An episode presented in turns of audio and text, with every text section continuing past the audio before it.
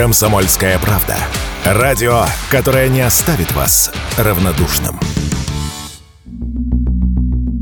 Школьных охранников будут учить отражать террористические угрозы и вооруженные нападения. По мнению авторов инициативы, новый проект ГОСТа по обеспечению безопасности в образовательных организациях поможет предотвратить повторение нападения на школы и колледжи. В Госдуме идею поддержали и заявили, что такие новые стандарты должны стать обязательными для всех образовательных организаций. Сегодня уже действует ряд норм и определенная последовательность действий, которые должен предпринять охранник в случае непредвиденной ситуации. Однако их не всегда получается выполнить, поэтому Поэтому сотрудник службы безопасности должен уметь давать отпор нападающим. Таким мнением с радио КП поделился председатель комиссии по безопасности и взаимодействию с ОНК Общественной палаты России Михаил Аничкин.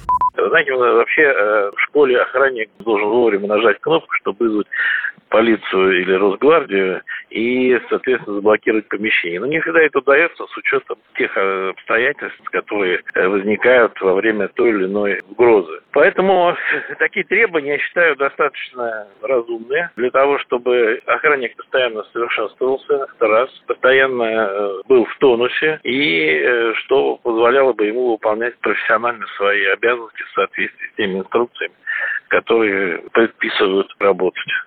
Авторами инициативы выступила саморегулируемая организация Ассоциации предприятий безопасности «Школа без опасности». Как рассказал Радио КП президент организации, эксперт по охране и антитеррористической защищенности объектов образования Сергей Саминский, ничего нового они не придумали, а лишь выступили с актуализацией и так имеющихся стандартов.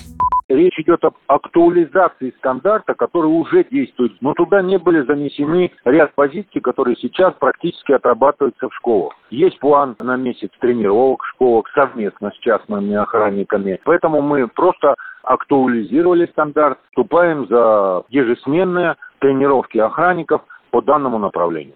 К сожалению, в России практически ежегодно происходят нападения на школы. Так, в прошлом году в школе номер 88 Ижевска были убиты 18 человек, 11 из которых дети. В 2021 году громкий резонанс приобрело нападение на гимназию 175 в Казани. Тогда жертвами стали 7 учеников и 2 учительницы. Поэтому усиление безопасности в образовательных учреждениях сегодня попросту необходимо. Василий Воронин, Радио «Комсомольская правда».